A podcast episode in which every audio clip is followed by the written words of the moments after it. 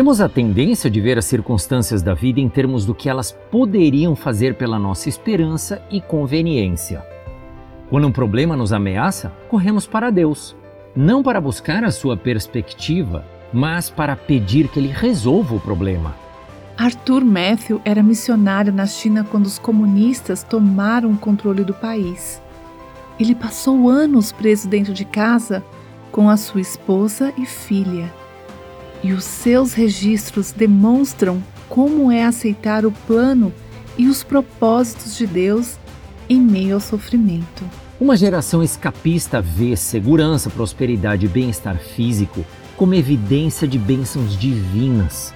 Quando Deus permite sofrimento e aflição em nossas vidas, nós lemos mal os seus sinais e interpretamos mal as suas intenções.